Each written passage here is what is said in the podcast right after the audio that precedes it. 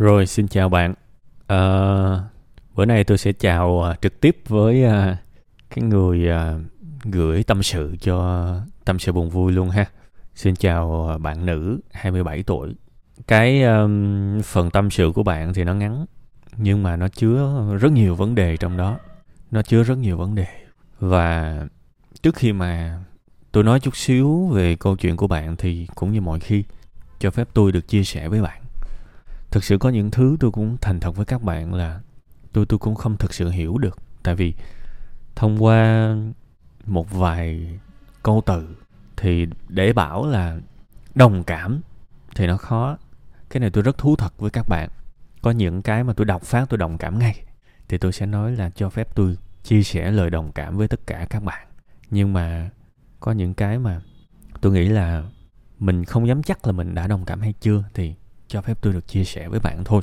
Nha cái chương trình này chúng ta sẽ rất là thành thật với nhau ờ, về những cái khía cạnh đó. Thế thì bây giờ tôi sẽ nói chút xíu về câu chuyện của bạn. Các bạn biết là cuộc đời của chúng ta đó một trong những cái cảm giác tệ nhất đó, là chúng ta biết mình chưa có giỏi như mình muốn. Và chúng ta không cách nào để nâng lên không cách nào để nâng lên cái sự chưa giỏi đó ý tôi nói là biến từ cái mức độ chưa giỏi thành thành giỏi. Đó là cảm giác bất lực nhất. Cái ngày mà tôi còn phải ăn muối mè bánh cam để sống qua ngày. Đó là những ngày mà đầu tôi nghĩ về tiền nhiều nhất. Đó là cái ngày mà đầu tôi nghĩ về tiền nhiều nhất. Và cũng chính là cái ngày mà tôi nghèo nhất.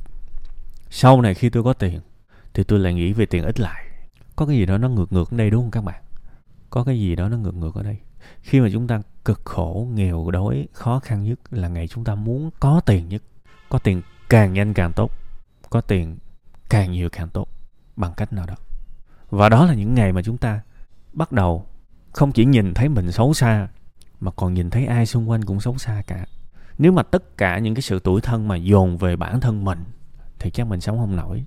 Nên mình sẽ phải kiếm ai đó xấu xa để chĩa mũi dùi về họ cái thằng này, cái thằng kia, cái con nọ chúng ta thất vọng về đủ mọi người hết. Nó sinh ra một cái điều là bất hạnh, chồng bất hạnh. Và tôi nghĩ đó là cái điều khủng khiếp ở cuộc sống này. Vì chúng ta không chỉ mất niềm tin vào mình, mà chúng ta còn mất niềm tin vào thế giới nữa. Nhưng mà mãi sau này, khi mà tôi thoát ra khỏi cái đống bùn đó, thì tôi mới biết một cái điều là thế giới nó không xấu như vậy. Thế giới nó không đen tối như vậy đâu. Mà là do trong chúng ta đang có quá nhiều sự tiêu cực và bất hạnh, nên chúng ta chỉ đơn giản là sống theo cái bản năng của mình, sống theo cái phiên bản của mình lúc đó, và mình không thể nào thấy thế giới đẹp hơn được. Nó giống như bạn đeo cái cặp kính đen vậy đó, tôi đã từng nói về câu chuyện này rồi. Nó giống như mình đeo một cái cặp kính đen, và cho dù bạn nhìn thẳng lên mặt trời thì mặt trời nó cũng sẽ có cái màu đen đen tối tối. Bạn nhìn vô một cái cái tòa nhà mà họ sơn màu hồng thì cái màu hồng đó nó cũng đen. Cái màu hồng đó nó dơ dơ làm sao đúng không? Nhưng mà thực ra vấn đề nằm ở cái mặt, cái cái góc nhìn, tạm gọi là cái view cái cái mắt kính của mình.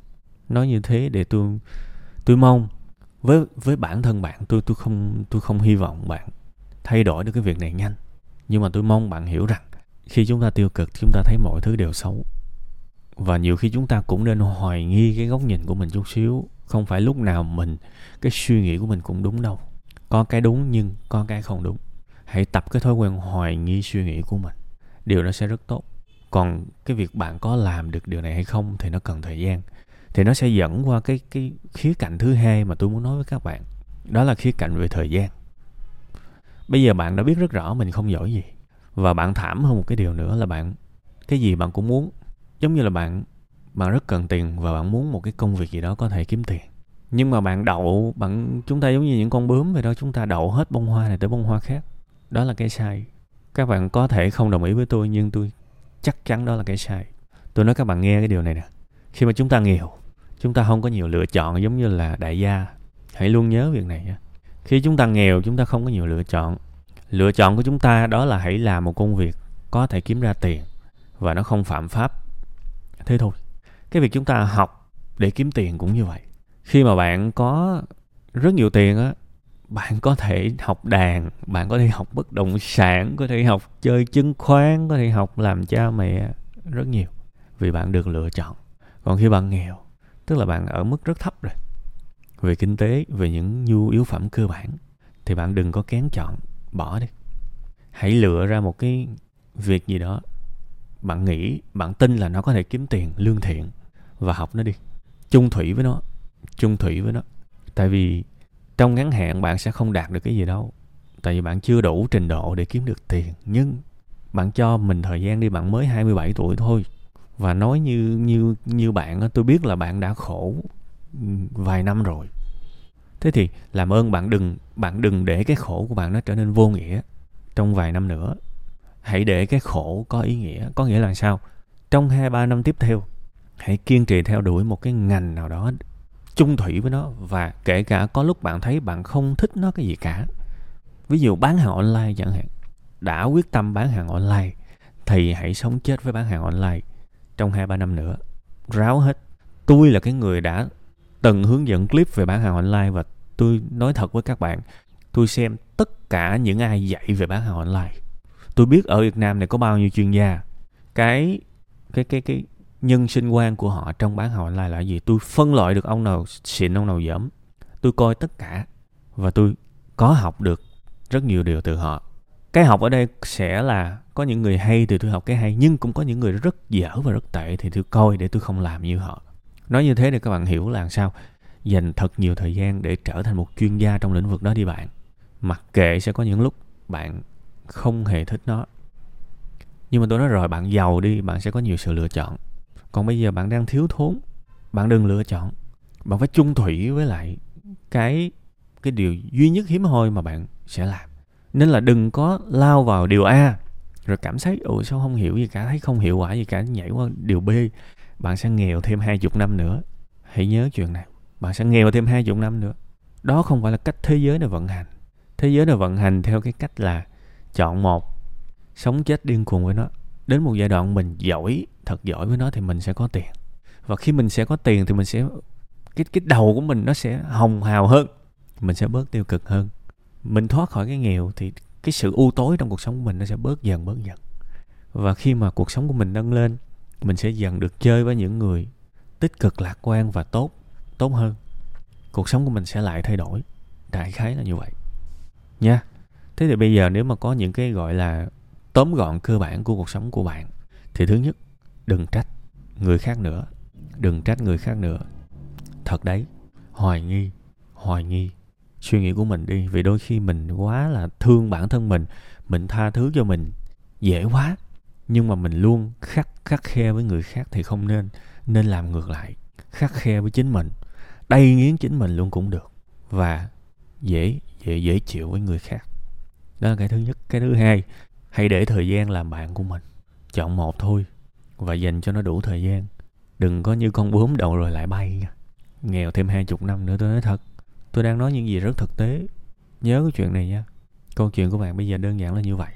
Và có thể bạn đã khổ nhiều năm rồi thì thôi. Hai năm sắp tới bạn không giàu thì nó cũng có gì đâu. Công nhận không?